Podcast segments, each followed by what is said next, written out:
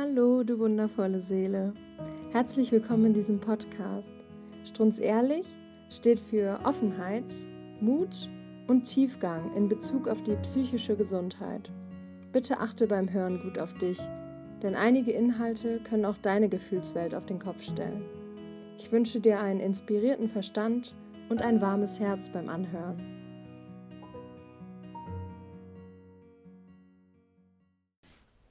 Ein herzliches Willkommen an alle Zuhörerinnen und Zuhörer.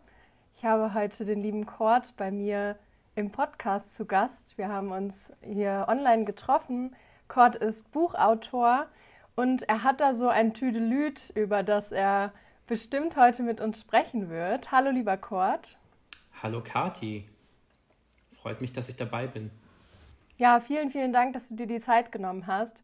Du bist ja schon ganz viel aktiv, auch auf YouTube zum Beispiel und auf Clubhouse zum Thema Entstigmatisierung psychischer Erkrankungen und hast eben auch zwei Bücher geschrieben.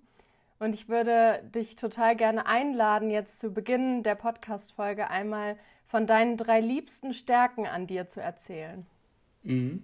Zum einen muss ich darauf hinweisen, bevor ich mit den Stärken loslege, dass es bislang nur ein Buch ist, aber du ahnst vielleicht schon, ich würde gerne ein zweites schreiben. Dann ah. hast du das schon in weiser Voraussicht ähm, hinzugefügt. Da, danke erstmal dafür. ähm, ja, meine drei Stärken. Hm. Ich würde sagen, ich kann nur das sagen, was so Freunde mir unterstellen würden. Das wäre so ein gewisses Maß an Empathie, glaube ich. Humor und ähm, ein, ein, eine Art Optimismus. Vielleicht ist es auch ein Zweckoptimismus, auf jeden Fall eine positive Einstellung zu den meisten Dingen. Das sind drei schöne Stärken. Spannend übrigens, dass es nur ein Buch ist, nur in Anführungszeichen. Äh, ich bin nämlich wirklich der tiefsten Überzeugung gewesen, ich habe von zweien gelesen, aber schau, vielleicht habe ich dir tatsächlich etwas vorgefühlt. Ähm, vielen Dank fürs Teilen. Erzähl doch gern noch, um noch so ein bisschen mehr Eindruck in dein Leben zu bekommen, was es gerade Schönes in deinem Leben gibt. Mm, ich habe vor ein paar Wochen mit einem Praktikum angefangen, weil ich derzeit eine Ex-In-Ausbildung mache zum Genesungsbegleiter. Mhm. Das heißt, ähm, ich ähm, habe meinen alten Job über den Haufen geworfen. Das war was in einer Markt- und Trendforschungsagentur und habe mich kurzerhand dann kurz vor Corona für einen Jobwechsel entschieden. Das war etwas holter die Polter, kann man sich vorstellen in den letzten Monaten. Aber jetzt bin ich ganz happy, dass ich ähm, so ein bisschen Praxisbezug bekomme und bin da gerade in der integrierten Versorgung von einem Krankenhaus. Das heißt, da sind Leute, die ambulant kommen und mit ihrer Krisenerfahrung Hilfe suchen Mhm. Vielen Dank fürs Teilen. Ich glaube, darauf würde ich später gerne nochmal zurückkommen, weil das ein ganz spannender, ähm, ja, eine ganz spannende Möglichkeit, glaube ich, ist. Diese Ex-In-Geschichte ist mir jetzt schon öfter begegnet und äh, vielleicht magst du da später was zu erzählen.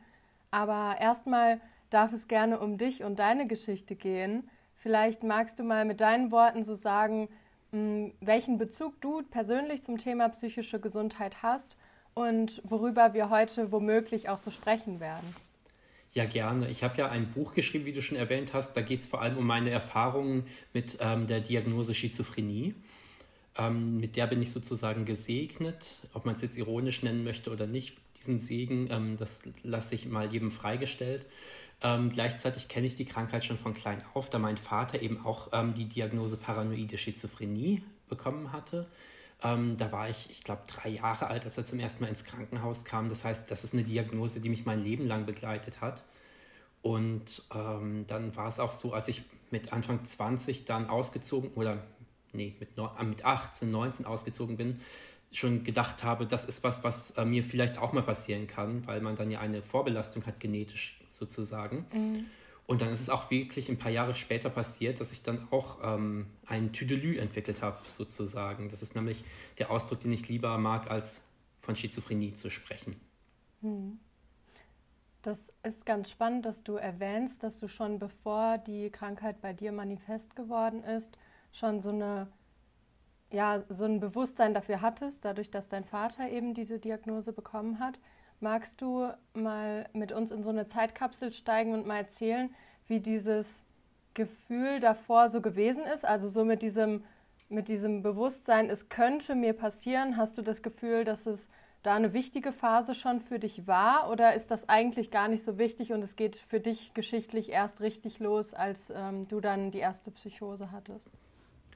Ähm, die Zeitkapsel nehme ich dankend an. Ähm, da könnte ich sagen, dass ich ähm, erstmal das Ganze von mir weggehalten habe, als ich noch zu Hause gewohnt hatte, in meiner kleinen Heimatstadt sozusagen, um überhaupt damit umgehen zu können. War, war Verdrängung wahrscheinlich eine Methode, die erstmal funktioniert hat über viele Jahre, um überhaupt funktionieren zu können, glaube ich, damit man mit diesen ganzen belastenden Dingen, die so eine Diagnose im Umfeld auch mit sich bringt, weil das für Angehörige ja auch was enorm Belastendes sein kann. Mhm. Ähm, dementsprechend habe ich das erstmal ferngehalten und als ich dann ausgezogen bin, wie gesagt, so mit 19, ähm, da habe ich mich dann näher damit befasst und ähm, habe auch viel dazu gelesen und ähm, habe mir eben die Frage gestellt, wie ist das, wenn das jetzt mich betreffen würde? Und dieses hm, ja, Kreisen um so eine Krankheit, die potenziell in, in das Leben kommen kann, das war nicht so schön. Ähm, das war jetzt auch nicht omnipräsent, aber es gab immer, immer noch diesen Hintergedanken, im Kopf, dass das womöglich mal auf mich zukommen kann, ja. Mhm. Würdest du es aus heutiger Sicht als Vorteil sehen, dass du damals quasi schon in die Psychoedukation eingestiegen bist, um es zu verstehen? Ja, beziehungsweise was ich als großen Vorteil sehe, ist, ähm, dass man ja nie so werden will wie seine Eltern. Das ist ja so ein Klassiker, dass man irgendwie was anders machen will als sein, als sein Vater, wenn man ein Mann ist, oder als seine Mutter, wenn man eine Frau ist, wenn man so ein Role Model mal bedienen möchte. Und wahrscheinlich habe ich mir gedacht, ich will jetzt nicht ähm, so krankheitsuneinsichtig, wenn man das Wort verwenden möchte, werden wie mein Vater, der einfach, ähm, ja, weil, weil die Medikamente damals auch noch anders waren, immer wieder abgesetzt hat und ähm, dann immer wieder in so einen Teufelskreis oder in so eine Drehtyp-Psychiatrie geraten ist. Dann habe ich wahrscheinlich gedacht, ich mache mal was anders und bin dann auch nach ein paar Versuchen, die ein bisschen hilflos waren, später eigentlich ganz gut mit der Krankheit zurechtgekommen und ja, Psychoedukation spielt da sicher auch eine gewisse Rolle, genau. Ja, also zumindest kann ich aus meiner Erfahrung sagen, natürlich mit anderen Krankheitsbildern, aber mir persönlich hat Psychoedukation immer auch eine gewisse Sicherheit gegeben, inwieweit ich eben äh, mit dem Krankheitsbild umgehen kann. Ich meine, wir müssen es nochmal trennen, weil es geht ja auch nicht darum, sich mit, dem, mit der Diagnose zu identifizieren. Vielleicht magst du da gleich auch was zu sagen.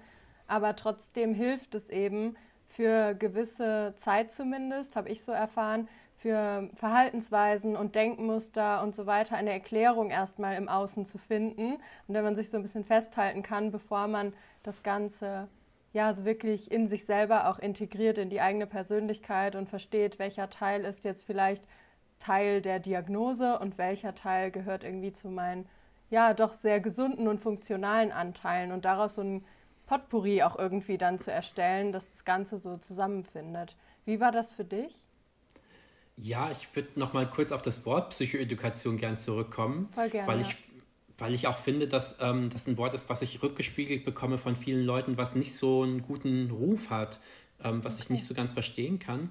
Aber im Bereich Psychosen zumindest gibt es viele Leute, die sich da so ein bisschen dagegen wehren, weil das häufig was ist, was dann auch so ein bisschen aufoktroyiert wird nach einem Psychiatrieaufenthalt oder während eines Psychiatrieaufenthalts.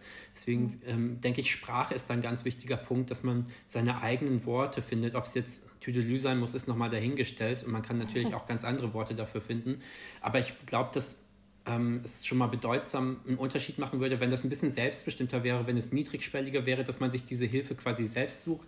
Und worauf du hinaus willst, glaube ich, das ist also diese Information, sich zu beschaffen und zu suchen, gut informiert zu sein. Und wenn man dafür noch einen catchy äh, Begriff finden würde, wäre das wahrscheinlich ähm, nochmal sinnvoll, weil ich auch schon mitbekommen habe, dass viele eben, wenn sie äh, Psychoedukation, Schizophrenie und solche Worte hören, einfach dicht machen Okay. Und deswegen wäre es so, ja, so vielleicht so ein trojanisches Pferd, um da irgendwie an die Leute besser ranzukommen, wenn man es strategisch angehen möchte. Hm.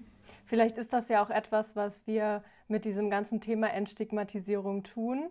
Eigentlich diese Psychoedukation immer mal so ein bisschen unterschieben, indem wir über die eigene Geschichte erzählen und äh, dann eben auch etwas Aufklärungsarbeit leisten. Ja, absolut, da würde ich dir nur zustimmen. Also man macht es dann eben ein bisschen besser verdaulich und mhm. ähm, präsentiert das in einer anderen Form. Und ich glaube, wenn es von Leuten kommt, die ähm, sowas schon mal erlebt haben und durch Krisen gegangen sind, ist es nochmal was anderes, als wenn ein Arzt jetzt sagt, ähm, machen Sie mal Psychoedukation. Ja, das ist ja letztlich auch der Gedanke hinter Ex-In. soweit ich das zumindest verstanden habe. Bevor wir da aber weiter darauf eingehen, würde ich dich gerne einladen, falls es für dich auch so passt und in Ordnung ist, noch etwas mehr zu deiner persönlichen Geschichte zu sagen, weil es ist jetzt schon so durchgeklungen. Du hast schon die Worte Psychiatrie und äh, Psychose und Symptome und so weiter in den Mund genommen. Aber vielleicht füllen wir das Ganze noch mit etwas persönlichem Inhalt von dir und deiner Geschichte, um den ZuhörerInnen eben auch so einen Eindruck zu geben, was du alles für dich so erfahren hast und was du daraus eben auch mitnehmen konntest. Ja, du hast recht. Ich bin schon total tief eingestiegen mit so Fachbegriffen und so weiter. Da bin ich schon tief im Thema, ohne überhaupt was von mir preisgegeben zu haben. Vielleicht ändere ich das mal, indem ich kurz mal beschreibe, wie das mit meiner ersten Episode der psychotischen Akutphase so ein bisschen angefangen hat. Ja. Da war ich nämlich mitten im Studium und ähm, konnte mich irgendwann nicht mehr konzentrieren, habe mich zurückgezogen ähm, und es ist mir total schwer gefallen, überhaupt ähm, eine Tasse Tee ähm, zu machen oder in der Küche zu stehen und so kleine Alltagsverrichtungen überhaupt auf die Reihe zu bekommen.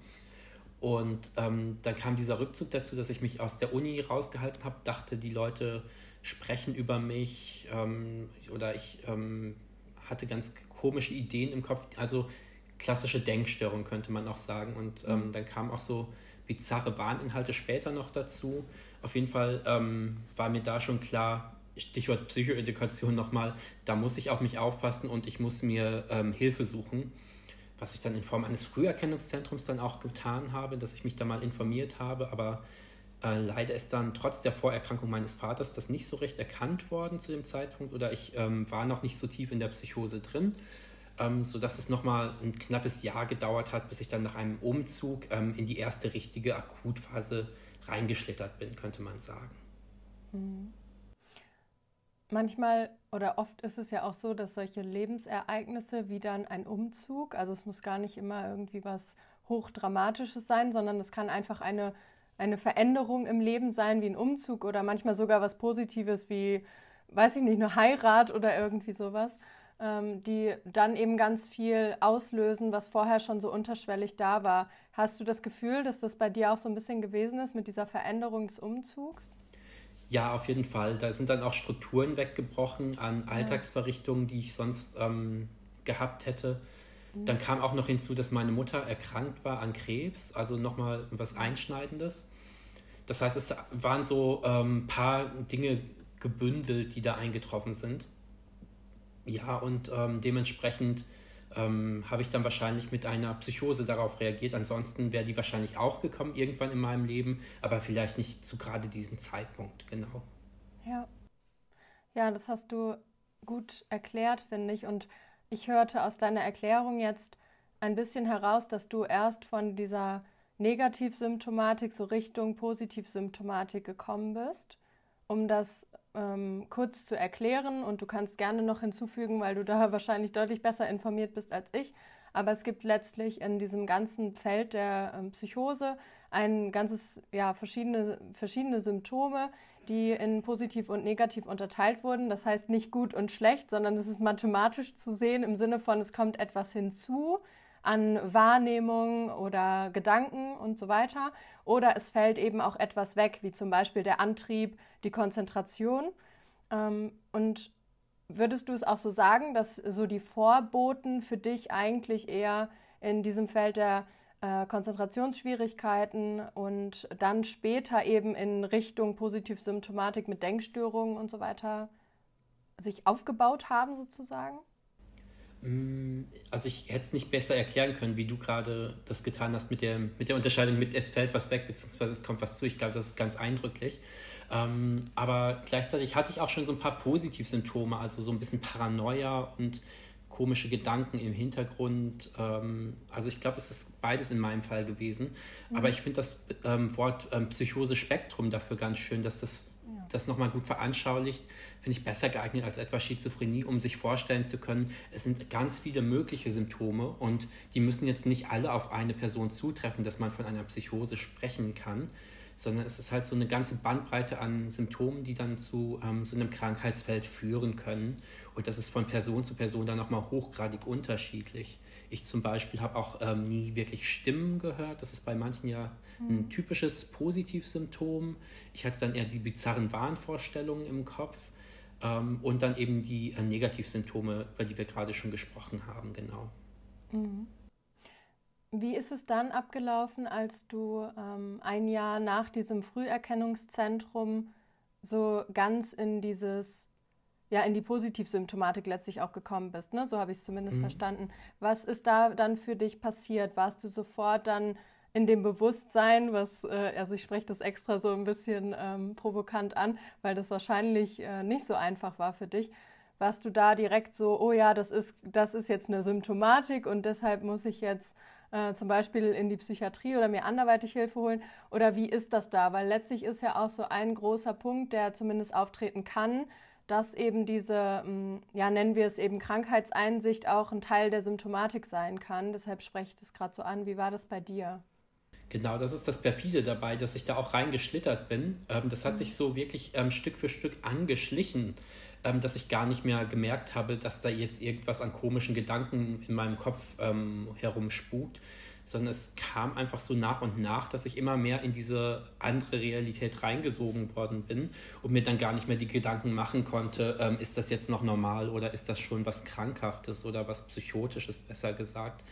Das war ähm, relativ schwierig und ähm, das war auch noch verbunden mit einigen ähm, man könnte es auch schizoaffektiver Störung nennen vielleicht, weil es was Manisches hatte. Das ist ja auch noch eine Komponente, die das Ganze haben kann, wenn so Positivsymptome aufkommen. Mhm. Dass ich da ähm, auch so ähm, Allmachtsfantasien hatte. Ähm, das ist ja ganz komisch. Also dieses Gefühl von Ohnmacht, Kontrollverlust auf der einen Seite, auf der anderen Seite aber ähm, so Fantasien wie, ähm, hallo, ich werde jetzt Bundeskanzler und stelle jetzt mein Kabinett zusammen und habe mir auch eingebildet, ich sei ähm, in meiner Bachelorarbeit dabei, eine ganz wichtige Formel zu entdecken, so eine Art Weltformel und ähm, das sei jetzt was ganz Geheimes und ich hätte so ein großes Wissen da angehäuft. Deswegen wollte ich meinen Laptop wegwerfen und habe ähm, den mit rausgenommen und wollte den in, ein, ähm, in, ein, in eine Mülltonne werfen eigentlich und ähm, stand dann mit dem Laptop vor der Mülltonne und ähm, konnte mich nicht entscheiden, weil ich dann auch wiederum dachte, das könnte ja jemand finden und dann ähm, stiehlt äh, die falsche Person, wie in so einem Agenten-Thriller quasi, ähm, die Laptop-Informationen ähm, aus dem Mülleimer und ähm, es, es, kommt dann zu, einem, zu einer ganz schlimmen Katastrophe. Also so, so Allmachtsfantasien, so, so eine ganz große Verantwortung gegenüber dieser totalen Ohnmacht. Das hat das auch nochmal bei mir gekennzeichnet. Hm. Ja, und das klingt so, wie du auch schon angesprochen hast, manchmal wie aus so einem Film. Ne? Aber ich glaube, was wichtig ist, an dem, der Stelle nochmal zu erwähnen, ist, dass es wirklich in dieser Phase und auch danach, wenn dann diese Positivsymptomatik abklingt, überhaupt kein Zuckerschlecken ist. Also auch wenn das manchmal so witzig klingt im Nachhinein und Humor ist ja auch eine gute Bewältigungsstrategie, für mich zumindest, vielleicht ist das für dich auch so, ähm, trotzdem ist es, glaube ich, wichtig, auch äh, um das Verständnis da auf Seiten von Menschen ähm, zu fördern, die da eben gar, gar keine Berührungspunkte hatten, dass es ja gar kein tolles Gefühl ist, weil man ja auch das Gefühl hat, die ganze Welt im Außen spiegelt einem die ganze Zeit was völlig anderes als das, was für einen selber innen drin gerade die Wahrheit ist. Würdest du das auch so sagen? Ja, absolut. Außerdem hatte ich auch noch diese große Angst, also ganz große Angst ähm, davor, dass ich sterbe, ohne irgendeinen Grund eigentlich. Ähm, hatte mir alle möglichen Szenarien ausgemalt ähm, und das pendelte quasi zwischen diesen Allmachtsfantasien und größter ähm, Existenzangst, Todesangst hin und her. Dass das wirklich kein Zuckerschlecken war, das ähm, ist schon richtig. Und wenn ich das jetzt so ein bisschen mit ähm, ja, mit Humor oder Distanz, das, das ist ja auch ein Mittel, um Distanz zu erzeugen, ja. ähm, dann jetzt darstelle, ist das vielleicht auch eine Technik, die ich nutze, auch in meinem Buch, um überhaupt Leuten, die ähm, von dieser Erkrankung noch nicht so viel wissen mhm. und ähm, vielleicht mit Klischees und Vorurteilen noch im Kopf ähm, umgehen, auch einen Zugang dazu ähm, bieten möchte, um zu sehen, ähm, man kann es auch mit Humor sehen, zumindest im Nachhinein. Das ist nicht für jeden die richtige Strategie. Für mich ist es die auf jeden Fall gewesen, mhm. um zu schauen, wie kann man das präsentieren und wie kann man Leuten durch einen gemeinsamen Lacher vielleicht ein bisschen Angst davor nehmen. Ja, das finde ich total gut, dass du das nochmal so erklärt hast gerade. Für mich ist das nämlich auch so, dass ich das oft ja nutze, ähm, um ja, wie nennt man das, so ein bisschen vielleicht die Scheu auch beim anderen zu lösen, weil es ja schon schnell auch in so ein schockierendes Gefühl führen kann. Und wenn man selber als äh, Betroffener oder Betroffene da es dann schafft, so ein bisschen drüber zu schmunzeln, dann ist, hat der andere, glaube ich, auch nicht mehr so schnell das Gefühl, da irgendwas Falsches sagen zu können. Das fand ich äh, auch schon in deinen Clubhouse-Talks sehr angenehm, dass du da das ein oder andere Mal eben doch so zum Schmunzeln gebracht hast und das Ganze wieder aufgelockert hast. Mm. Ich würde tatsächlich trotzdem gerne nochmal in die Geschichte gehen von deinem, vielleicht, ja, vielleicht von deiner ersten Psychose, aber du kannst auch gerne einen anderen Ausschnitt wählen, der, der gerade irgendwie am besten vielleicht auch passt. Ich fände nämlich das Thema Selbstbestimmung in der Psychiatrie total spannend und wichtig nochmal. Mm, und ich fände es schön, mal eine andere Perspektive darauf zu sehen, weil ich ähm, bringe ja so ein bisschen dieses Thema Betroffene, Angehörige und Psychologiestudentin zusammen quasi. Und äh, ich war jetzt eben vor einigen, ja mittlerweile schon Monaten äh, als Praktikantin auch in der Psy Psychiatrie und habe dann plötzlich diese andere Seite gesehen und es war total merkwürdig, weil ich so mental die ganze Zeit hin und her gesprungen bin von Erinnerungen als Patientin dort zu der Wahrnehmung von der anderen Perspektive.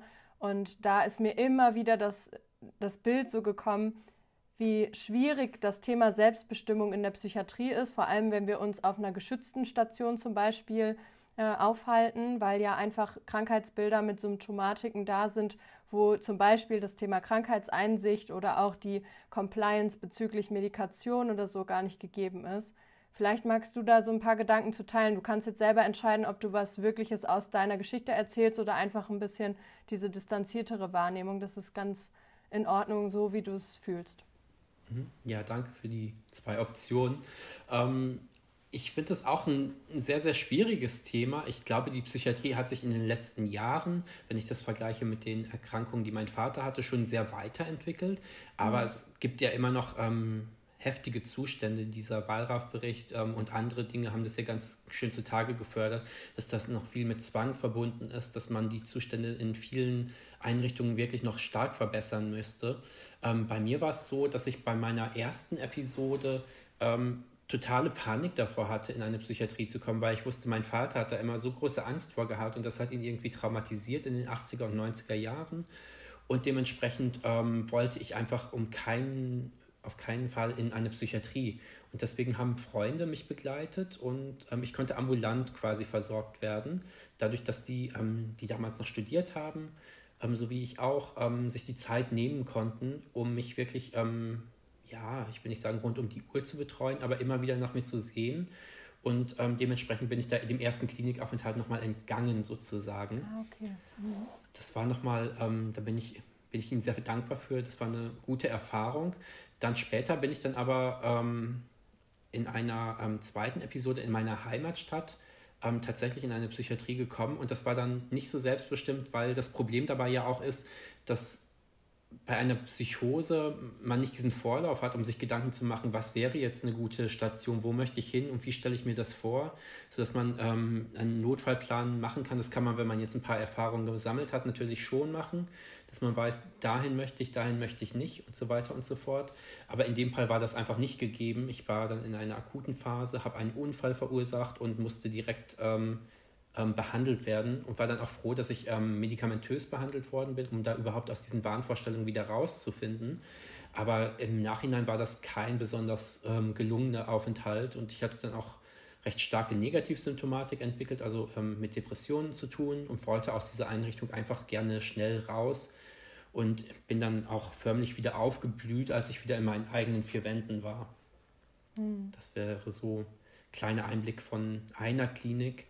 Aber ich habe auch ähm, ja, so ein bisschen Klinikerfahrung gesammelt. Ich hatte schon mal überlegt, so einen kleinen Reiseführer für Psychiatrien rauszugeben, wie gut das Essen wo ist. In Italien kann ich es sehr empfehlen. ja. Naja, ich, in Deutschland naja, nicht, nicht so aus meiner Erfahrung zumindest. Ja, ich will auch nicht zu viel Humor reinbringen, weil ich finde, die Balance ist auch ganz wichtig. Deswegen nehme ich, nehme ich das nur am Rande nochmal mit.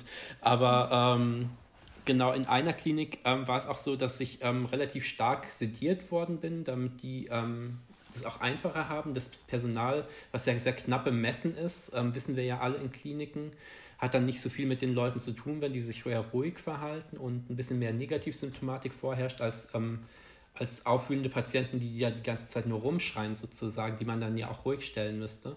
Ähm, das ist eine Erfahrung, eine Kritik sozusagen an manchen psychiatrischen Kliniken. Aber ich habe auch ähm, die gegenteiligen Erfahrungen gemacht, sodass ich etwa ähm, mit vielen äh, ähm, Leuten zu tun hatte, mit Praktikanten, mit ähm, Therapiehunden, mit Ergotherapie, ähm, mit Kochtherapie, Gartentherapie. Also es gibt da schon eine ganze Bandbreite und ähm, je nachdem, wo man ähm, landet, sozusagen, klingt jetzt wenig selbstbestimmt das Wort landen, aber dann hat man schon gute Möglichkeiten, äh, mittlerweile da auch vielfältiges Therapieangebot wahrnehmen zu können. Mhm. Das hast du schön jetzt gerade abgerundet, finde ich, weil es, glaube ich, ähm, gar nicht so jedem bewusst ist, dass Psychiatrie so vielfältig sein kann. Ähm, ist definitiv natürlich nicht an jedem Ort so, aber es ist mittlerweile schon eigentlich gang und gäbe, dass zumindest einige Therapieverfahren äh, kombiniert werden sozusagen. Also zum Beispiel sowas wie Ergotherapie ist, glaube ich, mittlerweile in jeder Psychiatrie Standard, würde ich fast behaupten. Ich lehne mich da jetzt weit aus dem Fenster, aber das ist so mein Kenntnisstand. Und ähm, ja, da gibt es eben auch ganz viele kunsttherapeutische Angebote oder wie du gesagt hast, äh, Garten- und Kochtherapie fand ich auch äh, gerade sehr schön. Das habe ich tatsächlich nicht erlebt, aber gibt es eben doch nochmal Unterschiede. Mhm. Würdest du sagen, dass, dass diese mm, Psychiatrieerfahrungen für dich so etwas waren, was du eigentlich gerne hättest vermieden? Oder sagst du so rückblickend eher, dass es auch gut und wichtig war, dorthin zu kommen, auch wenn es natürlich nicht nur eine schöne Erfahrung ist? Weil ich glaube, für, bei vielen ist so diese Angst davor dort. Ähm, und ich persönlich zum Beispiel fand äh, zumindest den Aufenthalt von mir 2013 auch nicht sonderlich gut, so in all in all. Aber es war trotzdem zu dem Zeitpunkt gut, dass ich da gewesen bin. Und ich würde es jetzt nicht irgendwie aus meinem Lebenslauf sozusagen streichen wollen weil es mir damals ja auf gut Deutsch den Arsch gerettet hat. Und vielleicht magst du dazu auch was sagen. Ja, wo du 2013 erwähnst, das war auch das Jahr meines letzten Klinikaufenthalts sozusagen. Und ich glaube, warum ich dann keinen Rückfall mehr bekommen hatte, ist auch der Grund, dass ich mir da mehr Zeit genommen hatte und ähm, lange dort geblieben bin im Vergleich zu den anderen Aufenthalten, die ich vorher hatte, wo ich einfach schnell raus wollte und mir dann nicht diese ähm, Zeit genommen habe, um, um, so ein bisschen Nachsorge auch zu betreiben. Und das habe ich beim letzten Mal gemacht. Diese Kochtherapie, die ich gerade angesprochen hatte, war zum Beispiel dann in einer Tagesklinik, die dann auf den Aufenthalt in der Psychiatrie folgte und diese Kombination und sich diese Zeit zu nehmen, was ja gar nicht so einfach ist, wenn man auch im Beruf steht und ähm, schon ohnehin ähm, viele Wochen krank war, aber dann trotzdem nochmal zu sagen, ähm, ich hänge da jetzt nochmal ein paar Wochen dran, bin einfach noch nicht so weit und nehme mir diese Auszeit bewusst. Ich glaube, das ist dann auch nochmal ein wichtiger ähm, Schritt zum Lernen. Das hat mir auch gut getan und ähm, zu sagen, ähm, ich nehme mir bewusst Zeit und ähm, schaue, dass ich eben präventiv was tue, um mich mit der Krankheit auseinanderzusetzen, ist ganz wichtig, dass man so eine Art Selbstverantwortung vielleicht auch entwickeln kann. Das war in meinem Fall auf jeden Fall so, dass ich im Rahmen meiner, meiner Psychotherapie das dann auch nochmal gemacht habe, ähm, dass, dass mir das einfach sehr weitergeholfen hat. Jetzt bin ich ein bisschen mhm. abgeschweift von deiner eigentlichen Frage, aber es fiel mir spontan noch ein. Ja, gar nicht schlimm. Das ist meistens das Wichtigste, was da noch so kommt, wenn man einfach weiterredet. Ähm, warst du oder bist du denn auch ambulant noch in Betreuung oder waren es für dich immer nur diese Klinikaufenthalte? Ich habe eine niedergelassene Neurologin und Psychiaterin sozusagen mhm. ähm, und die sehe ich einmal im Quartal. Mhm. Das heißt, ähm, ich nehme immer noch Medikamente ein, um so ein Stück Sicherheit noch zu haben. Ich weiß nicht, ob es wirklich notwendig wäre, aber das auszuprobieren, ähm, wieder mit einem Absitzversuch, war mir dann doch zu riskant. Ich weiß nicht, wie es in der Zukunft aussieht, aber es ist halt ein Baustein, diese medikamentöse Therapie beizubehalten, wenn man viele Episoden ähm, entwickelt hatte, um zu schauen, dass man auf der sicheren Seite sich fühlt. Aber das muss natürlich jeder für sich anders entscheiden. Und ähm, da will ich jetzt auch nicht sagen, das ist ein guter Weg oder das ist ein schlechter Weg. Mhm. Und psychotherapeutisch wirst du da noch oder wurdest du da auch ambulant weiter begleitet? Wie hast du das gemacht? Ich hatte eine Verhaltenstherapie mit systemischem Ansatz, ah ja. auch noch also eine kleine Kombination aus beidem. Und das habe ich, ähm, ich muss mal rechnen, drei, vier Jahre lang gemacht. Mhm. Bis 2015, glaube ich. Und dann bin ich nochmal nach London gezogen für ein Jahr und dann ging das mit dem Krankenkassenwechsel nicht mehr weiter. Und als ich zurückkam, dachte ich, jetzt fühle ich mich auch stabil genug, um ohne ähm, Profis aus dieser Hinsicht ähm, nochmal auszukommen. Und seitdem habe ich eigentlich nur meine niedergelassene Psychiaterin, die mir in erster Linie Medikamente verschreibt, aber auch gute Fragen stellt in den paar Minuten, die man dann in so einem Arztgespräch nun mal nur hat, ja. auf das ich mich dann auch immer vorbereite, ähm, um zu gucken, dass ich diese Zeit dann auch möglichst gut ausnutze, um wichtige Themen anzusprechen. Das ist ein super wichtiger Punkt, ähm, denn mir sind als Angehörige einige Erfahrungen von anderen Betroffenen begegnet, die ähm, in Anführungszeichen nur Medikamente bekommen haben und sich dann ab einem gewissen Punkt darüber so beklagt haben, dass sie da eben nicht richtig unterstützt wurden. Das kann ich definitiv auch in, an den ein oder anderen Stellen ähm, sehr gut nachvollziehen, weil es definitiv zu wenig Hilfestellung war. Aber du hast es so schön gesagt, dass es letztlich auch so eine Art ja, Selbstverantwortung ist, mit der eigenen Krankheit dann im Verlauf immer besser auch umgehen zu können. Man lernt ja auch sich selbst super stark dadurch kennen und weiß, was man gerade gut braucht und was nicht. Und dann, ja, sich eben auf so Gespräche vorzubereiten, das ist eigentlich so banal, aber es macht so einen riesigen Unterschied, wenn man schon weiß, okay, das ist, ist wäre zum Beispiel eine Frage, die ich stellen möchte oder das ist mir passiert. Ich glaube, dass das ein wichtiger Punkt ist, da wirklich eigenverantwortlich zu werden oder zu bleiben, je nachdem, an welchem Punkt man da gerade ist. Hm, führst du da so eine Art Tagebuch quasi für dich? Also es muss nicht täglich sein, aber so ja, hast du da so eine Technik für dich entwickelt, mhm. wie du das besser für dich sortierst? Kannst du dir vorstellen, dass ich als Autor ein bisschen ähm, schreibverrückt bin und äh, sehr viele ähm, Tagebücher habe? Ich habe so einen ganzen Haufen an Notizzetteln, Blöcken, Karteikarten, Journalen, Tagebüchern, was auch immer. Aber ich habe da keine bestimmte Struktur, um mich auf ein Arztgespräch vorzubereiten. Meist mache ich das eigentlich so, dass ich mir überlege, das äh, ist gerade ein wichtiges Thema, das ploppt mir so auf und dass ich das dann in die Notiz-App im Handy schreibe. Mhm.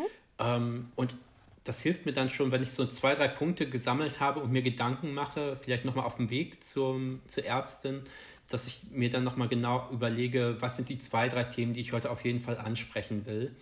Und gut ist es, glaube ich, und ich bin der Meinung, dass es auch Ärzten so geht, dass die ähm, das eben auch als eine Hürde sehen, wie können sie diese Überbrückungszeit zwischen den einzelnen Gesprächen irgendwie noch ein bisschen mitbekommen, wie bekommen sie was von der Patientin oder dem Klienten sozusagen mit, ähm, wenn wenn sie gar nicht wissen, was im Alltag so eigentlich abgeht. Und dann ist so eine Hilfestellung mit einem Journal zum Beispiel, wie du das gerade ansprichst, wahrscheinlich schon Gold wert, indem man so ein bisschen was dokumentiert. Mhm. Ja, das ist es für mich tatsächlich auch. Also ich führe so eine Art Therapietagebuch, könnte man sagen. Und das habe ich auch schon früher. Da sind mir neulich noch so Bücher in die Hand gefallen von eben 2013 oder so, wo ich so dachte, huch, dass ich die überhaupt noch habe.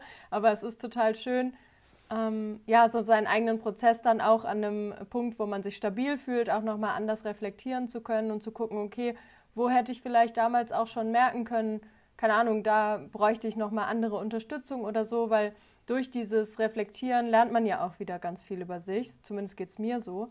Und äh, du hast da ja definitiv auch ähm, ja, eine sehr große Expertise mittlerweile zu dem, was du brauchst und äh, ne, was für dich wichtig ist, würde ich so sagen.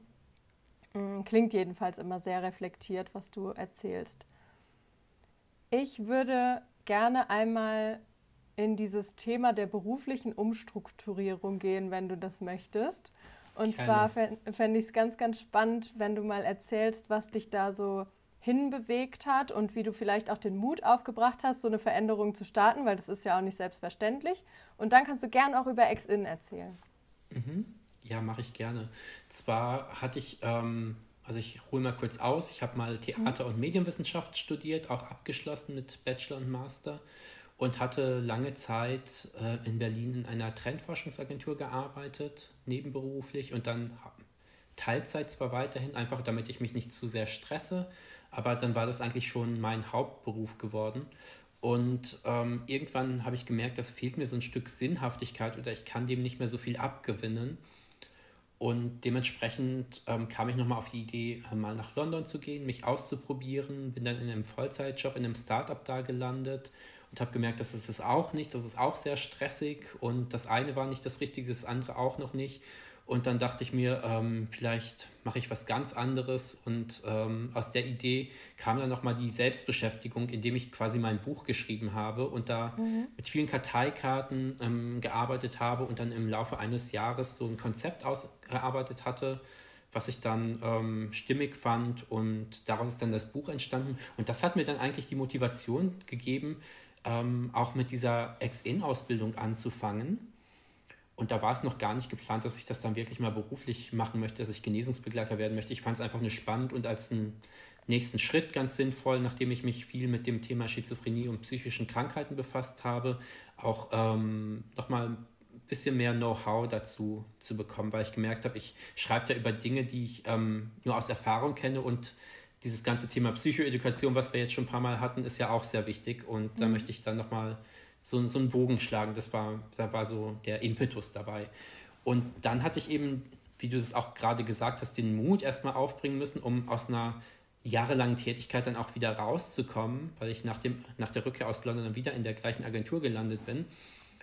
Und dann zu sagen, ich höre jetzt damit auf, war gar keine leichte Entscheidung. Ähm, muss dazu sagen, ich bin jetzt 41 und ähm, ja, dann nochmal zu sagen, ich mache jetzt was vollkommen anderes, war auch nicht so einfach.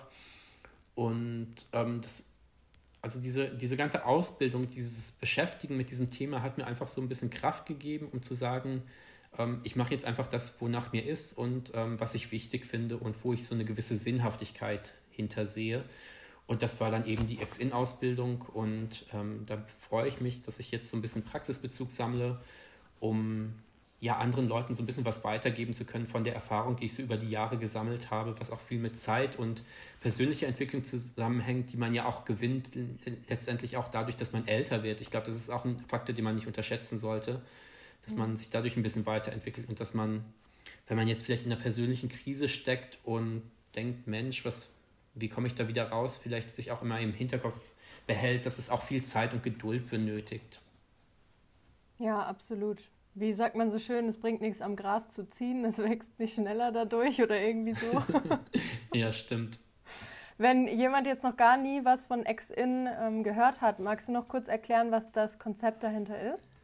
Ja klar, also es geht darum, dass man quasi Experte aus Erfahrung wird, indem man sich ähm, Wissen aneignet. Und man könnte auch sagen, dass man vom Ich-Wissen, also von seinem eigenen Wissen aus Erfahrung zum Du-Wissen zum Wissen eines anderen kommt und darüber hinaus dann zum Wissen, was noch vielfältiger ist, nämlich dem Wir-Wissen, dass man zum Wissen von verschiedenen Gruppen bekommt oder der ganzen Gesellschaft vielleicht, die mit Krisen umgeht.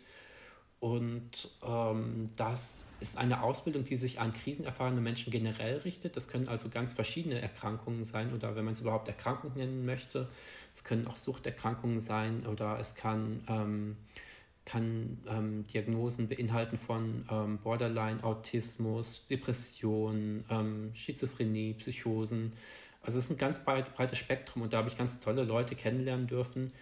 Und ähm, das Schöne war bei diesem Prozess vom Ich-Wissen zum Wir-Wissen einfach, dass man sehr viel gemeinsam hat, auch wenn man ganz andere ähm, Diagnosen eigentlich teilt.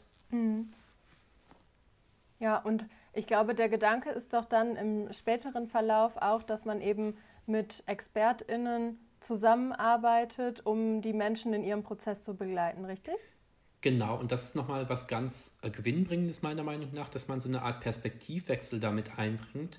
Und ähm, wenn man sich vorstellt, man geht jetzt zu einem Arzt, zu einer Ärztin und da sitzt dann jemand dabei, der das Wissen aus Erfahrung quasi mitbringt und schon mal in einer ähnlichen Position war wie man selbst oder in diesem Krisendschungel schon mal gelandet ist und gelernt hat, mit einem Werkzeugkasten da wieder herauszufinden oder mhm. mit einem inneren Kompass da wieder herauszufinden, dann ist das vielleicht schon mal eine andere, andere Sichtweise, die man da vermittelt bekommt oder kann dann vielleicht auch leichter Vertrauen fassen.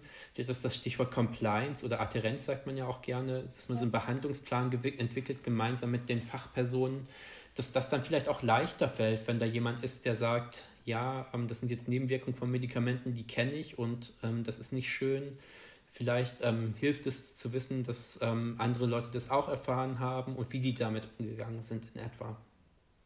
Ja, das ist, glaube ich, sowieso ein super wichtiger Punkt beim Thema psychische Gesundheit, das Thema Medikamente und ähm, sowas wie Selbstmedikation, selbstständig Medikamente absetzen und so, das sind ja ganz große Gefahrenzonen. Vielleicht magst du dazu noch ähm, ein bisschen was teilen und dem einen oder anderen Zuhörer oder der einen oder anderen Zuhörerin noch ein paar, ja, so Tipps klingt immer so blöd, als wäre jetzt das so ein Ratgeber, mhm. aber du weißt, was ich meine. Vielleicht so einfach deine genau. Erfahrungswerte damit, dass es sich lohnt, da sich eher begleiten zu lassen, zum Beispiel.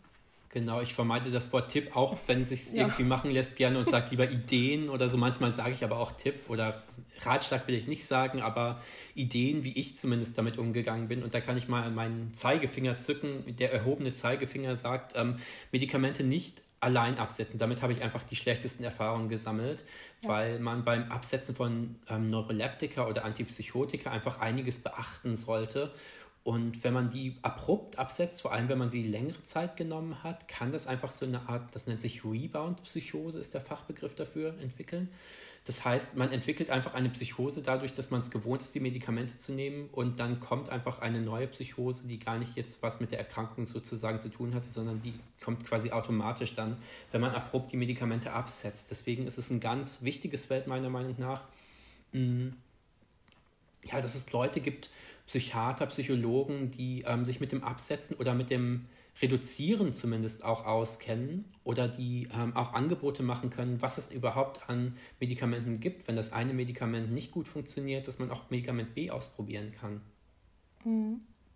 Ja, das ist, glaube ich, sowieso auch etwas, was nicht immer so bekannt ist. Also ich glaube, wir kennen irgendwie in unserer Gesellschaft alle das ein oder andere Schmerzmittel. Und die frei verkäuflichen, da hat man irgendwie in seinem Leben irgendwann dann ausprobiert, welches das ist, was am besten für einen wirkt, sozusagen. Aber dass es eben im Feld der psychischen Erkrankungen noch mal viel schwieriger ist, ein passendes ähm, Medikament zu finden, ist ein ganz wichtiger Punkt, denke ich. Hast du da ähm, bezüglich dieser ja, Suche nach der richtigen Medikation auch so eine Geschichte oder hattest du Glück, dass es relativ schnell geklappt hm. hat? Ja, ich muss schon schmunzeln. Ähm, mhm. Glück hatte ich erstmal nicht. Ähm, es ist eigentlich die Suche nach dem heiligen Gral und man sucht immer die Wunderpille und die gibt es natürlich nicht, ja. weil alle Medikamente, weil sie eben ja auch so stark eingreifen sollen in die Persönlichkeit, eben auch Nebenwirkungen haben. Das ist ja logisch. Ganz einfach dadurch, dass ähm, in meinem Fall ich Medikamente nehme, die mich auch so ein bisschen sedieren, die mich ein bisschen abschirmen, damit ich nicht so viele Sinneseindrücke habe, die auf mich einstimmen, um ein bisschen Stress rauszunehmen zum Beispiel ähm, hat es auf der anderen Seite, das wäre die Nebenwirkung dann, ähm, dass ich ähm, Emotionen einfach nicht so stark wahrnehme. Also sowohl Freude als auch ähm, Traurigkeit einfach nicht so stark an mich ranlassen kann. Das mhm. ist manchmal ein bisschen schade und dann ähm, hat das auch mit so einem Verlust an Vitalität vielleicht zu tun. Aber gleichzeitig ist es halt ähm, ja, es ist so zweischneidig. Also es gibt, es gibt so zwei Seiten der Medaille. Wenn das nicht da wäre, dann würde das Medikament wahrscheinlich auch nicht so recht wirken. Ich habe einiges ausprobiert und hatte alle möglichen Nebenwirkungen schon durch und bin dabei etwas ähm, hängen geblieben, was ähm, die wenigsten Nebenwirkungen bei mir erzeugt, womit ich eigentlich ein ganz gutes Leben führen kann. Das nehme ich jetzt schon seit relativ langer Zeit. Ich weiß nicht, ob ich nochmal umsettel, weil es ja hin und wieder alle paar Jahre auch mal wieder was Neues gibt. Es ist immer die Frage, ob man sich dann wirklich auf ein neues Medikament einlassen möchte, wenn man mit einem Medikament schon ganz gut auskommt weil ähm, das immer mit so einem gewissen Risiko einhergeht, dass das neue Medikament dann wieder andere Nebenwirkungen entfachen kann, sozusagen. Ja, und die sind absolut. ganz vielfältig. Mhm. Mhm. Ja, und auch für jeden wieder individuell. Also deshalb gibt es ja diese ellenlangen Beipackzettel, weil es eben nicht für jeden das Gleiche ist an Nebenwirkungen. Ja, ja. ich finde das Wort vom Fingerabdruck ganz schön, dass man quasi mhm. auch so einen medikamentösen oder genetischen, wie auch immer man das Wort nennen will, Fingerabdruck hat jedenfalls. Auf mhm. jeden Fall, was ich sagen will, ist, dass ähm, das wirklich von Person zu Person hochgradig unterschiedlich ähm, wirken kann. Und manche Leute fragen mich auch gerne, was nimmst denn du? Und ähm, wenn dir das gut auskommt, dann will ich das auch probieren. Aber das, davon würde ich einfach abraten und da eher auf die professionelle Sichtweise vertrauen, wenn man eine gute Behandlerin oder einen guten Arzt gefunden hat, dass man ähm, da auch ein gewisses Vertrauen mal entgegenbringt, um zumindest eine gewisse Zeit ein Medikament auszuprobieren und wenn das nicht gut funktioniert, dann zu besprechen, was kann man anders machen. Ja, das ist gut. Du hast eben das Thema Emotionen angeschnitten. Mm, wie würdest du deinen Bezug zu Emotionen beschreiben, auch unter der, ja, mit dem Hinblick darauf, dass du da eben sozusagen ein bisschen gedrosselt wirst durch die Medikation? Hast du dennoch das Gefühl, dass du mit den Emotionen, die bei dir so stattfinden, sozusagen, weil das ja auch ein bisschen unser Kompass ist unser menschlicher. Hast du da trotzdem guten Bezug zu oder ist es vielleicht auch Teil deiner ähm, psychischen Erkrankung irgendwo mal gewesen, dass die Emotionen halt ein, ja, irgendeinen besonderen Punkt in deinem Leben ausgemacht haben, in welche Richtung auch immer? Ja, diese, dieses Spüren der Emotionen fällt mir tatsächlich ein bisschen schwer. Ich weiß nicht, ob es nur an den Medikamenten liegt oder vielleicht ist es auch bei der Entstehung einer Psychose wichtig, ähm, dass man quasi ähm, gewisse Emotionen gar nicht so spürt und dass das vielleicht auch ein, ein Trigger für eine Psychose sein kann. Aber ähm, was mir dabei hilft, an meine Emotionen besser ranzukommen, ist das Schreiben, dass ich mir mhm. wirklich, ähm, sei es in einem Journal oder ähm, einfach so mal ähm, die Frage aufschreibe, wie geht es mir gerade? Oder ich schreibe dann tatsächlich, wie geht es dir? Und dann kommt von mir automatisch die Antwort, wenn ich dann den nächsten Satz abwarte. Also dieses automatische Schreiben ist dann für mich persönlich ein Werkzeug, was ich nutzen kann. Das mag für andere vielleicht lustig erscheinen, aber äh, mir hilft das ganz gut, um überhaupt so ein bisschen zu erspüren, wenn ich an den Emotionen noch ein bisschen ähm, festsitze oder da nicht ganz rankomme, um herauszufinden, was fühle ich gerade, wenn ich gar nicht merke, ich bin gerade traurig, es geht mir gerade gut oder ich habe die und die Gedanken, dann ist das Schreiben im Stil von so Morgenseiten vielleicht auch, dass man sich mhm. morgens einfach hinsetzt, ein paar Minuten und einfach rausschreibt, was man gerade geträumt hat, was man am Tag vorhat und so weiter und so fort oder wie es einem geht, ähm, ein ganz ähm, mächtiges Werkzeug. Ja, das finde ich ist eine schöne Idee. Das automatische Schreiben würdest du sagen, das kann einfach jeder, der kann einfach sofort losgelegen oder hast du da so einen Ansatzpunkt, was vielleicht für jemanden gut wäre, der das noch nicht bisher praktiziert hat? Ähm, ich glaube, man braucht eigentlich nur Stift und Papier. Ich würde es auf jeden Fall mit der Hand machen, nicht mit dem Laptop, weil das mhm. dann stärker ans Unbewusstsein andocken kann, ist meine Erfahrung zumindest.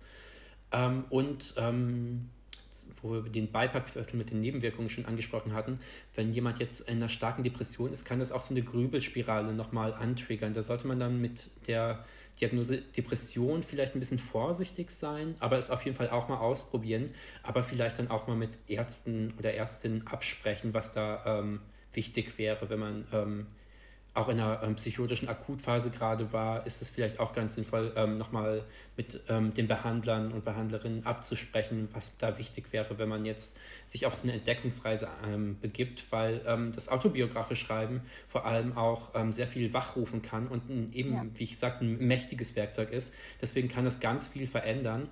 Deswegen will ich nicht zu viel davor warnen, aber gleichzeitig hinzufügen, dass es wirklich eine, eine große Wirkung haben kann. Und ähm, ich würde auf jeden Fall dazu raten, wenn man das abgeklärt hat oder wenn man sich ähm, stabil genug fühlt, ähm, das einfach mal auszuprobieren. Und es gibt so viele ähm, Tools und Werkzeuge, dass man einfach mal gucken kann, was ist für, für sich persönlich ähm, der richtige Weg dabei. Es gibt ja auch diese geführten Journale, es gibt ähm, im Internet tausende, äh, aber Millionen eigentlich ähm, Hinweise, was man alles machen könnte. Und da, ja, einfach aufs Bauchgefühl vertrauen. Ja, das ist ein guter Punkt. Ich finde nämlich auch, dass da mittlerweile die Angebote so vielfältig sind, dass man darin manchmal zu ertrinken droht, sozusagen, wenn man auch gar keinen Ansatzpunkt hat. Ähm, zum Thema Depression vielleicht gerade noch kurz. Es ist tatsächlich zum Beispiel auch, ähm, wenn man ähm, eine Schlafstörungssymptomatik zusätzlich noch hat oder so und auch mit den ganzen Grübelschleifen, kann es äh, eine gute Übung sein, wie du auch gesagt hast, sich hinzusetzen mit einem Zettel und sich bewusst ähm, zum Beispiel vor dem Schlafengehen Wecker zu stellen, für diese fünf bis zehn Minuten schreibe ich jetzt alles runter, was da in meinem Kopf ist. Und das darf man auch zehnmal hintereinander schreiben, wenn sich das immer wiederholt, um es dann eben ablegen zu können und zu sagen, okay, und darum kümmere ich mich jetzt morgen wieder, damit man ein bisschen besser zum Schlaf findet. Ähm, aber genau wie du sagst, auf jeden Fall auch mit ähm, dem Behandler oder der Behandlerin eben abklären, ob das für einen selber auch eine gute Idee ist oder eben aufs eigene Bauchgefühl hören, wenn man da schon einen guten Zugang zu hat. Nur manchmal ist ja dieser Zugang gerade gar nicht mehr da. Vor allem beim Thema Depression ist ja so Bauchgefühl, da ist man, glaube ich, froh, wenn man noch merkt, wenn man Hunger hat, so ungefähr. Ähm, mhm. Ja, also wir meinen nicht Hunger, sondern eben das Bauchgefühl im Sinne von, tut mir das gut oder nicht.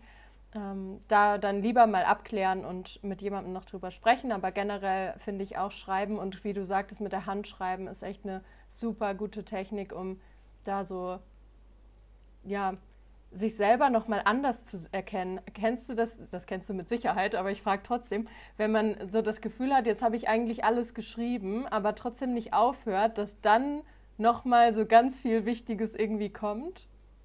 Ja, absolut. Und ähm, wo du das gerade mit der Technik, mit dem, mit dem Niederschreiben am Abend angesprochen hast, wo man sich bewusst so ein paar Minuten für nimmt, da fällt mir das Stichwort Braindump ein. Also, dass man ähm, einfach so, so ein bisschen die Papiere als Papierkorb eigentlich benutzt, um die mhm. Sachen aus dem Kopf zu bekommen. Das finde ich auch sehr entlastend. Meine Methode dafür sind Karteikarten. Mhm. Und ähm, ich schreibe dann gerne ein Stichwort oder irgendwas, was mir im Kopf rumspukt. Das kann ähm, der Lebensmitteleinkauf sein, das kann irgendeine ganz existenzielle Frage sein, auf eine Karteikarte und ähm, schreibe so lange, bis ich wirklich nichts mehr im Kopf habe. Und dann mache ich eben nochmal weiter, wie du das gerade angesprochen hast. Und dann kommt wirklich nochmal was Spannendes dabei raus. Und da kann man im nächsten Schritt nämlich gucken, wie kann man das ordnen und was davon ist vielleicht gar nicht mehr notwendig oder in den nächsten Wochen nicht notwendig und es dann bewusst auch wegwerfen und die anderen Sachen dann neu strukturieren. Das gibt einem nochmal eine zusätzliche Klarheit, wenn man das Gefühl hat, man hat Chaos im Kopf, ist das für mich persönlich ganz hilfreich. Ja, kann ich auch gut nachvollziehen. Was mir persönlich auch noch geholfen hat oder immer noch hilft in so Phasen, wo es mir nicht gut geht, dass ich wirklich meine Tage auch strukturiere und mhm. mir bewusst irgendwie Zeitfenster auch einplane, wo ich wirklich mal eine Pause mache. Und das fällt mir nämlich immer am schwersten, weil ich meine Emotionen auch gerne über Arbeit ersticke sozusagen. Ähm, genau da eben schon am Vortag oder von mir sogar am Anfang der Woche die Woche so ein bisschen zu strukturieren, damit man einfach ein Gefühl dafür hat, an welchem Tag habe ich wie viel zu tun und habe ich genug Pausen und was muss ich irgendwie morgens machen, wenn ich aufwache, weil ich bin zum Beispiel gar nicht der Mensch für so eine äußerst gesunde Morgenroutine, weil ich einfach, ja, ich weiß es nicht, ich kann nicht jeden Morgen gleich in den Tag starten, ich brauche einfach jeden Morgen was anderes. Und dann ist es gut für mich zumindest, wenn ich morgens einmal so halb verdutscht auf meinen Zettel gucken kann und schon weiß, ah ja, okay, der erste Termin ist dann und dann und bis dahin kann ich jetzt mir Zeit nehmen und reinfühlen, was brauche ich denn gerade eigentlich. Geht dir das ähnlich? Ja, das kann ich total nachvollziehen und gerade wo du das Stichwort Morgenroutine ansprichst, muss ich auch sagen, dass ich ähm, das ganz oft hatte, dass ich mal versucht habe, ähm, das einfach mal durchzuziehen, indem ich um 5 Uhr morgens aufstehe, was man ja so gerne liest, mach das mhm. und dann wirst du erfolgreich und schön und alles wird super und du genau. hast den perfekten Tag. Und dann war es der Effekt, dass ich das dann alles durchgezogen habe, was man dann so machen kann und mich dazu gezwungen habe. Und um halb acht morgens war ich dann so müde, dass ich mich wieder hinlegen musste. Und dann war der Tag eigentlich gelaufen. Also das ist gar nicht so einfach, das umzusetzen. Und ich bin auch nicht der Typ dafür. Ich trinke gerne meine Tasse Tee oder eigentlich eine ganze Kanne Tee erstmal am Morgen und bin dann auch noch verdutscht. Und ähm, das ist auch gut so und das ähm, lasse ich mir auch nicht nehmen. Ach, richtig schön. Gut, dass das auch mal jemand anders sagt. Ja, aber es kann ja auch ein Morgenritual sein, also ja. ähm, ne, ein Teeritual oder eine Teezeremonie äh, so zu zelebrieren und sich dafür eine Stunde bewusst einzuteilen, dass man die Zeit wirklich hat, weil ich ungern mittlerweile aus dem Haus gehe, morgens mit Terminen und weiß, ähm, ich habe jetzt nur zehn Minuten, bis ich da aus dem Haus muss. Ich nehme mir gerne die Zeit dafür, um überhaupt gut in den Tag zu starten, aber eben auf eine, auf eine individuelle Art. Ja, das finde ich super wichtig. Das kann genauso wie alles andere auch einfach nicht von außen vorgegeben werden. Genauso wie irgendwelche Therapieverfahren nicht von außen vorgegeben werden können, was jetzt für die eine Person wirklich im individuellen Fall am besten ist. Genauso wie wir ja auch schon über Medikamente kurz gesprochen haben, dass das einfach immer wieder etwas ist, was für diese spezielle Person passen sollte. Und da ist es, glaube ich, ein ganz wichtiger Punkt, immer wieder mit sich selbst in Kontakt zu kommen und genau das würde ich gerne nochmal aufgreifen, denn wir haben ja schon über das Thema Emotionen geredet. Und vielleicht hast du aber auch noch andere Bereiche, wo du irgendwelche Strategien oder auch einfach Aktivitäten oder auch Nicht-Aktivitäten hast, die dir helfen, um wirklich wieder bei dir mehr anzukommen, wenn du so das Gefühl hast, ja, es verliert sich so ein bisschen der Kontakt. Ja, wo du gerade die Struktur auch angesprochen hattest, ähm, kann man das vielleicht ganz gut verbinden mit so Tätigkeiten, die mir teilweise gar nicht so leicht fallen, aufgrund von Negativsymptomatik oder Nebenwirkungen von Medikamenten auch. Das sind so ein paar Sachen, die einfach auch mit dem Körper zu tun haben, dass ich quasi ähm, mich bewege, dass ich spazieren gehe, dass ich Sport mache, dass ich auf meine Ernährung achte, dass ich mich halbwegs gesund ernähre ähm, habe letztens mal eine Saftkur eingelegt und ganz viel Selleriesaft getrunken und solche Sachen. Und ich merke dann, das hat auch eine Auswirkung und dann geht es mir auch besser. Ja. Und gerade ähm, was, was Sport, Ernährung angeht ähm, und auch was Schreiben angeht, das sind drei Dinge, die eigentlich eine gute ähm, wissenschaftliche Fundierung haben, dass das wirklich einen Effekt hat auf die Psyche, auf die mentale Stärke, dass man dadurch ganz viel erreichen kann. Richtig schön. Mm, magst du vielleicht noch erzählen, was du dir von Angehörigen wünschst, wenn du eine schlechtere Phase hast? Und es mhm. muss jetzt keine akut, ne, keine akut psychotische Phase gewesen sein, so aus der Vergangenheit, kann natürlich auch, aber vielleicht auch einfach an so Tagen, wo es dir nicht so gut geht, was dir da hilft. Ich glaube, das ist ganz simpel, einfach ein Gefühl von ähm, Vertrautheit und Dasein für die Person oder für mich dann da zu sein. So ein gewisses ähm, Gefühl von Stabilität auch auszudrücken. Ja. Dass ich weiß, ich kann mich auf die Person auch verlassen und das ist jetzt unabhängig von schönem Wetter. Mhm. Das ist ein wichtiger Punkt. Finde ich gut, das unterstreicht so meine Antwort darauf. Ich sage nämlich immer, dass mir am allerwichtigsten ist, dass mein Gegenüber gut für sich selber sorgt, damit ich mir nicht auch noch Sorgen um die Person machen muss, wenn ich da jetzt irgendwas erzähle. Und das ist so dieses vertrauensvolle, stabile, glaube ich. Das ist das Gefühl, was du gerade ja, aufgeschrieben hast. Mhm. Total wichtig, gerade dass Angehörige nicht selbst krank werden. Ja. In dieser Hinsicht ähm, arbeite ich ja gerade auch. Also ich mache ähm, meine Schreibkurse quasi für Angehörige per Zoom dass ich mir einen Monat nehme, um mit einer Person, der es nicht so gut geht, ähm, die mit einer psychotischen Krise in Angehörigenperspektive konfrontiert ist, ähm, wirklich Zeit nehme, um so ein bisschen Entlastung zu schaffen. Ähm, das finde ich nochmal ganz wichtig, dass ähm, Angehörige eben auch nicht krank werden und ähm, im Gegenteil, dass die sich eben auch nicht so viele Gedanken machen müssen. Richtig wichtige Arbeit, die du da machst. Magst du dazu was zu erzählen? Ich weiß davon noch gar nichts. Ach so, ja, das ist auch relativ neu. Ich ah, ja. etabliere das gerade, beziehungsweise habe im Herbst 2020 damit angefangen und habe da mit ein paar Leuten zusammengearbeitet, dadurch, dass ich ähm, eine Schreibweiterbildung gemacht habe im Bereich gesundheitsförderndes kreatives Schreiben. Das ist jetzt ein sperriger Begriff. Geht einfach so in Richtung therapeutisches Schreiben, ohne das jetzt therapeutisch zu nennen oder kreatives Schreiben kann man sich das auch vorstellen. Und das sind dann eben so Übungen wie die äh, Morgenseiten, wie die Braindump-Methode, aber auch ganz andere Dinge, dass man einfach mit ein paar Satzanfängen guckt, was kommt da als Assoziation eigentlich bei raus. Mm. Oder dass man auch mit Karten arbeitet, so Archetypenkarten zum Beispiel, um überhaupt einen Einstieg zu schaffen, um zu gucken, was geht einem im Kopf vor und was ist da an Sorgen, Ängsten oder auch schönen Dingen vorhanden. Mhm. Richtig schön. Und wenn sich da jetzt jemand von angesprochen fühlt, kann der oder diejenige dich da einfach zu kontaktieren und das quasi mit dir zu vereinbaren? Genau, das ist möglich über meine Webseite, über kurtwinkler.com. Mhm, ähm, verlinke ich auch. Aber, Dankeschön.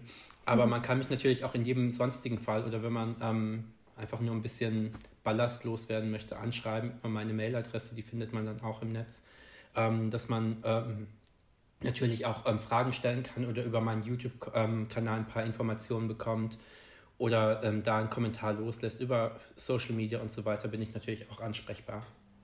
Ja, super. Das ist ganz toll, dass du das so anbietest, weil ich, ähm, ja, ich habe durch deinen YouTube-Kanal natürlich auch schon ein bisschen gestöbert, bevor wir hier gesprochen haben. Und ich fand es so wertvoll, wie viel du da schon drin hast. Und ganz viele der Videos sind auch wirklich kurz und knackig. Das heißt, man muss sich nicht immer dahinsetzen und so ganz lange Zeit äh, sozusagen sich dafür nehmen. Man kann auch erstmal, wenn man es vielleicht auch noch gar nicht so ganz an sich ranlassen möchte, ganz seicht beginnen und so ein paar kleine Videos sich anschauen und dann eben schauen, tut es mir gut und möchte ich da mehr zu erfahren. Und dann gibt es da eben ganz viel Wissen und auch Erfahrungen, die du da weitergibst. Finde ich ganz toll, dass du das machst. Ja, dementsprechend habe ich auch ähm, so eine Art Sechs-Schritte-Plan entwickelt, dass man überhaupt so ein paar Infos bekommt. Das heißt, man kann dann sich rauspicken, was einem dafür sinnvoll erscheint, ohne dass man das jetzt als ähm, Tipp ähm, wahrnehmen muss, sondern eher als, als ein Buffet, wo man sich dann seine Häppchen quasi raussuchen kann, die zu einem selbst passen können. Das mhm. finde ich dann auch nochmal eine, eine wichtige Info, ja. Richtig gut. Ich würde gerne mh, mm, einmal jetzt zum Abschluss noch fragen, wie es dir jetzt so geht, ob du quasi noch das Gefühl hast, dass ein Punkt noch wichtig wäre, den du gerne noch weitergeben würdest oder wir irgendwas übersehen, vergessen haben, wie auch immer. Äh, und dir jetzt gerade noch mal Raum geben, falls du da noch was hm. erzählen magst. Ach, mir, ich hatte gerade noch im Kopf, dass ähm, mir persönlich der YouTube-Kanal und diese Angebote auch weitergeholfen haben, eben das zu etablieren. Jetzt gerade im letzten Jahr mit der ähm, Pandemiesituation umzugehen. Ich hatte hier angesprochen, dass ich meinen alten Job aufgegeben habe, im neuen noch nicht angekommen war, weil ich noch in der Ausbildung stecke.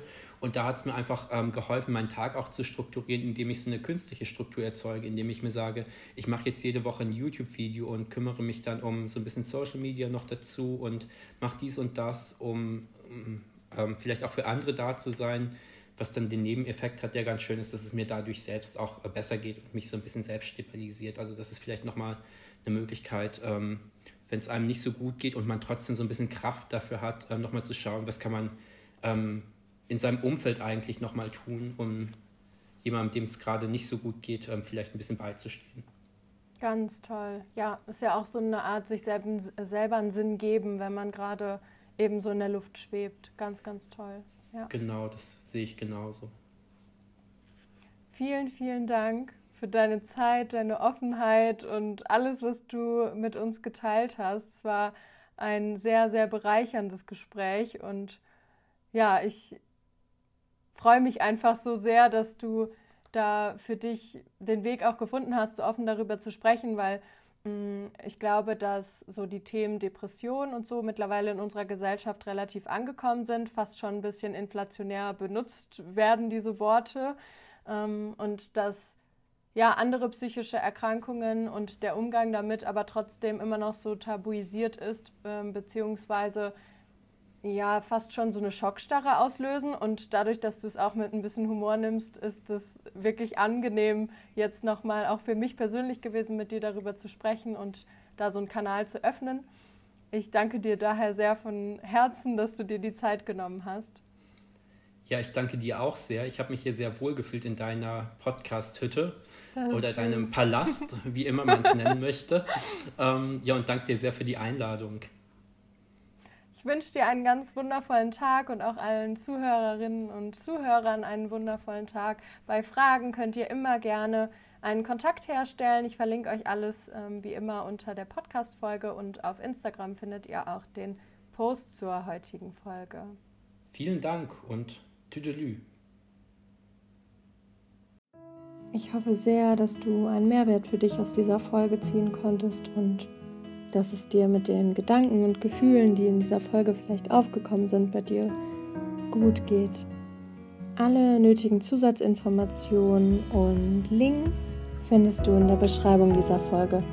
Gerne kannst du auch auf Instagram vorbeischauen, denn zur heutigen Folge gibt es natürlich auch wieder einen Beitrag, unter dem du Fragen stellen und kommentieren kannst, Feedback geben kannst und was dir noch so einfällt.